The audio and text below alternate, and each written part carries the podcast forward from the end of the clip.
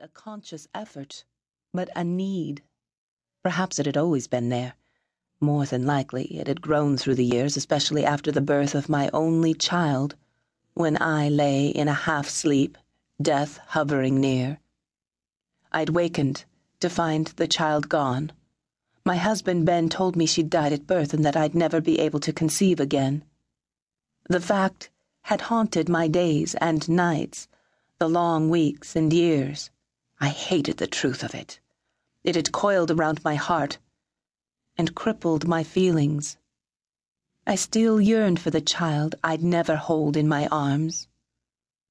I might have to teach the bleary eyed ewe about motherhood, but by heaven, I'd not let fate steal the product of her womb, as it had mine. I released her with a hug. Don't despair, Belinda. I'll bring fresh water and mash. The lambs had tired and lay snoozing on the straw. While they slept, I would milk the cows. First, I'd change into my house dress. I'd found the ewe in painful labor when I rode my buckskin in from school, now blood-stained my blouse and brown denim skirt. I carried the little lamb to a side pen where she wouldn't be trampled and gave her another kiss.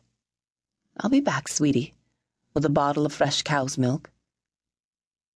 As I stepped from the lambing shed into the sun's raw heat, the clop of hoofs and the honk of Clay Turner's bulb horn came from the base of the drive that led up to my home on the bench.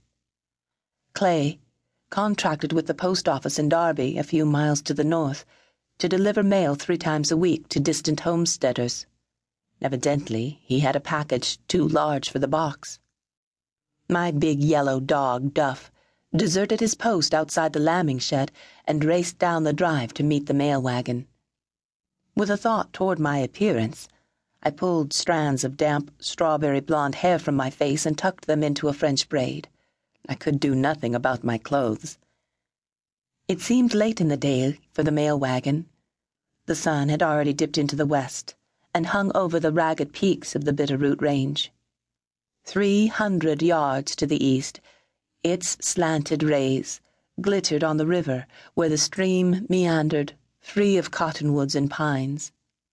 Beyond the river, the brushy, rock pegged foothills of the Sapphire Mountains shouldered abruptly toward the smoldering sky.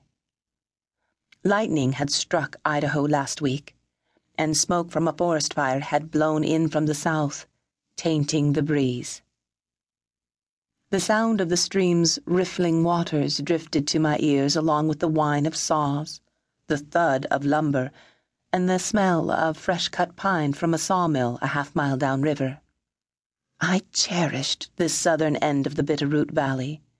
My husband, Ben, now in his grave, had bought the ranch site more for its setting at the base of Trapper Peak and its nearness to his livery in Darby than to raise livestock. Timber covered most of the parcel. There was little grazing land, yet enough pasture for milk cows, sheep, and hogs. In good years I sold butter and cheese, wool, and weaner pigs. Clay had reached the top of the drive and was reining in his dappled grays near the barn. The horses swelled their dusty sides and blew great breaths. Duff circled the wagon, thrashed his tail, and whined. My twenty year old buckskin, Zeb, galloped in from the back pasture, whinnying, and craned his neck over the fence. Cows and sheep in the field behind the barn were not as curious. They looked up briefly and went back to their grazing. You're late, Clay, I said with a grin. What happened? Did the Grays go on strike? He gave an ironic laugh and snugged the reins around the brake handle. Uh, my Percheron got the colic. I had to give him some treatment. Oh, I hope he's all right. Uh, stubborn as ever. Clay was a big, bluff, hearty man with crinkly brown hair beneath his slouch hat. He pointed to my clothes. Looks like you've been butchering. Lambing.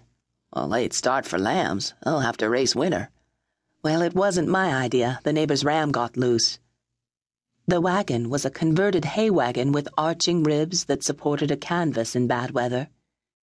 Clay rummaged behind the seat, grunting out a package wrapped with brown paper. Then